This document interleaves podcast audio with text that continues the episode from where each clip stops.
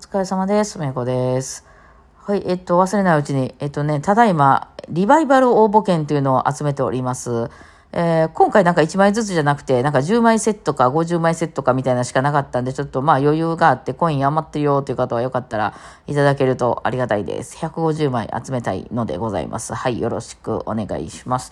えー、というわけで、えー、っとね、なんか来てたかな？あ、えー、っと、メッセージから質問ですね。来てましたね。えー、答えましょう。5S3P38 さん。えー今度の浜松のライブ楽しみにしておりますが、知り合いに受験を紹介するときにどう紹介するのがベストなのでしょうか。バイオリンをメインとしたアコースティックバンド。演奏曲はロック、ポップスからアイリッシュまで幅広いジャンルにわたるあたりで良いでしょうか。よかったら教えてくださいませと。はいはいはい。あ、これはなんか受験のホームページとかに書いてるようなやつですよね。ですね。えっ、と、まあ、一番手っ取り早いのは YouTube 見せていただけるのが一番早いのかなと。下に一応 MV のやつ貼っときますね。メトロノーム18号のやつがあるで、こんなバンドっていうので見せていただいたらいいかなと思いますが、まあ、言葉で説明するんやったら、バンド、4人のバンドで、えー、そのメロディーのところがバイオリンなんやけど、クラシックは弾かへんって言うといてもらったらいいんじゃないかなと思います。はい、そんな感じですね。さあ、それで、もうすっかりひもう日常に戻っちゃいまして、洗濯もね、今朝の分で全部終わりましたね。えー外のね、いい天気のとこに干したいっていうやつだけはね、ちょっと残してあったんでね。えーそれが今日干して全部終わりましたね。まあ家も特に散らかってなかったんで、あの全然、あ、そうだね、ちょっと掃除機だけかけないとちょっと猫の毛がね、あの、えらいた、あの、隅の方に溜まってたかなぐらいで、えー全然、あれでしたね。なんかもう日常にすっと戻ってしまいました。はい。あのーなんかいろいろね、お土産とかいただいたりもしてたんですよね。で、まあ、向こうでもね、あのーえっと、ちょっとなんか、時間余った時に、ちょっとね、喫茶店みたいなとこ入ったり、スタバに入ったりとかしてたんですけど、私やっぱ一年で味覚めっちゃ変わりましたね。あの、面白いものですね。うん。私はまあ人はあんま変わらないっていうふうによく言うんですけど、これってまあその自分で変わろうと思わないと変わらないってやつですね。人から言われて、例えば親から勉強しなさいって言われたとかね、言うのではなかなか変わらない ですよね。うん。ですけど、その自分で変わろうと思ったら、ちょっとずつ、それもまあ、スッと今日と明日でパッと変わるってことはないですけど、まあ変えようと思うと変わるよねっていう、なんか、まあ今回は私は自分で変えようと思ったわけじゃなくて、環境かなとは思うんですけど、あのーまあちょうどそうなんですよ。1年前に同じとこで弾いてて、1年後にまた切ったんですよ、北海道ね。えー、まあ今回はちょっと札幌が追加されていたんですけど、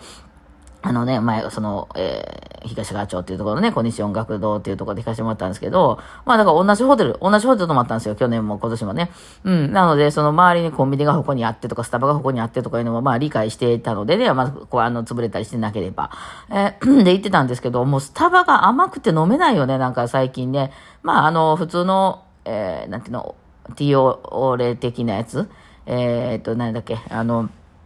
俺じゃない、ラテか。ティーラテ的なやつで、あの、シロップ抜いてもらうっていうのやったら、まあ、いけるかな。なんかね、あの、今まで私は、あの、抹茶ティーラテとか、あの、チャイティーラテとか結構ガンガン飲んでたんですけども、普通のシロップの量じゃ甘すぎてね、えーもうなんか最後まで飲めなくなっちゃいました。これなんすかねあんなにガブガブ飲んでたのにね、すごいなんかあの、クリスマスの頃にたまに出る、あの、ホワイトチョコレートを溶かしたものに抹茶の味付けがついてあるとかいうのがあるんですよ。真冬に出るやつ。いや、だからその、いわゆるその、ココアの、もうホワイトチョコレート版？うん。それでなくても甘いじゃないですか、ホワイトチョコレートって。えーそれに、まあ、抹茶の味付けつけてあってみたいな、すごい甘い飲み物があるんですけど、えーそれのベンティーサイズ、いわゆる LL サイズみたいなやつ？を飲んだりしてたんですけどね。もう今やあれ飲めないですよ。多分3口ぐらいで無理だってなりますね。もう美味しいんですけど、一口目とかは。ねえ、だからなんか、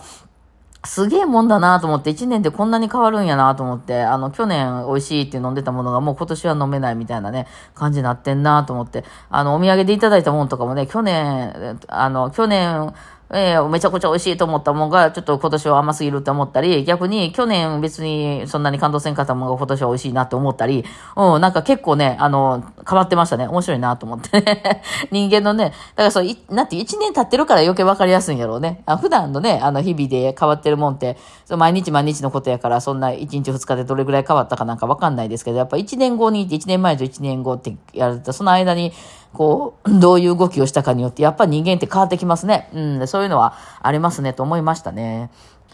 あとはまあなんかやっぱり全体的に私がそのストレスもなくなってすごい元気になってきてるっていうのがあって、あの前はとにかくね、そのまあうつの頃とかもから考えると、とにかくしんどくてですね、毎日毎日をその生きていくだけで体がとにかくしんどかったんですよね。あの、まあ、皆さんもものすごい旅行とか行って疲れまくった翌日朝早くから仕事があったりなんかしたらもう体がだるくてしゃあないみたいなことがあると思うんですけど、あの、うつの時ってあの状態、なんかずっと徹夜が続いた後みたいなとかね、そのものすごい体が疲れてる状態で無理やりもどうしても仕事に行かないといけなかったとか、子供のなんかね、あの、イベントに出ないといけなかったみたいなでしんどいわ、みたいな日が、まあそれ翌日がね、ゆっくりできるとかならいいんですけど、もう毎日毎日続いて半年ぐらいそんな感じみたいなのがつなんですよね。えー、もうその回復しないんですよね。で、そのうちもうね、無理だってなって起きれなくなってくるわけなんですけど、あの時の感じが多かったから、やっぱとにかくストレスを減らさないといけないと思って、例えば重い荷物を持ってずっと運ぶとか、朝から晩まで動きまくるとか、イベントを何件も一日に詰め込むとか、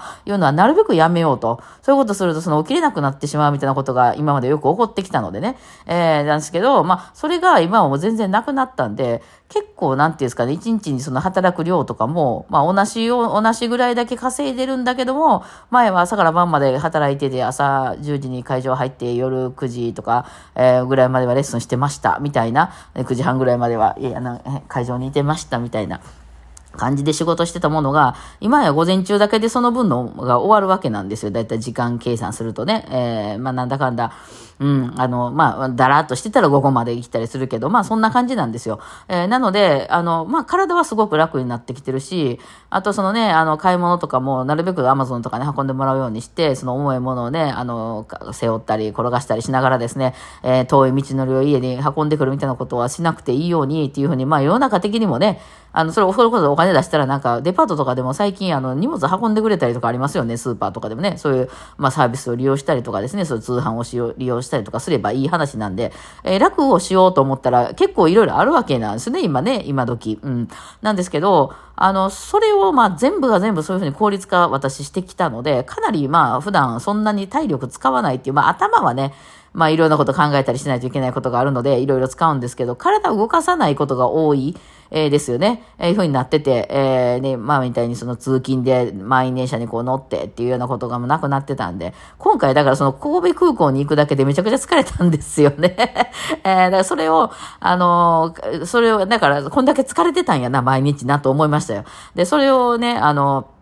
考えたときに、ただね、そんだけやっぱ動くとよく寝れましたよ、夜中。あの、その、ああ、疲れた、つってもう気を失うように寝て起きたら朝、みたいな感じでしたよね。家にいてるとね、今ね、あの、そこまでね、あの、寝れないですよね。しばらく。別に私の場合、今、翌日が寝れなくて、また昼、あの、眠くなっちゃったら昼寝してもいいので、全然、あの、大丈夫。問題はそれで起こらないんですけど、そのね、朝何時に必ずどっかに行かないといけないとかないので、起こらないんですけど、もうこんだけぐっすり寝てたかって言われると、寝てなかったので、まあ、ある程度ね、その重い荷物持ってね、あの、駅とかでは、階段しかないわ、もうこれ持って上がらないみたいなことって、普段はもう絶対そういうことが起こらないように 効率化してますけど、あの、あれぐらいちょっとやっぱり体動かした方がいいんやろなって思いますね。だから多分まあ、か、あの、その精神的に病んでない人とかっていうのは、あの、よくジムに行ったりね、そういうスポーツしたりするっていうのは、やっぱそういうことなんだろうなっていうね、体もある程度動かしとかないと、寝れないよねっていうね、なんか疲れないよねっていうね、で、疲れないと寝れないからなんか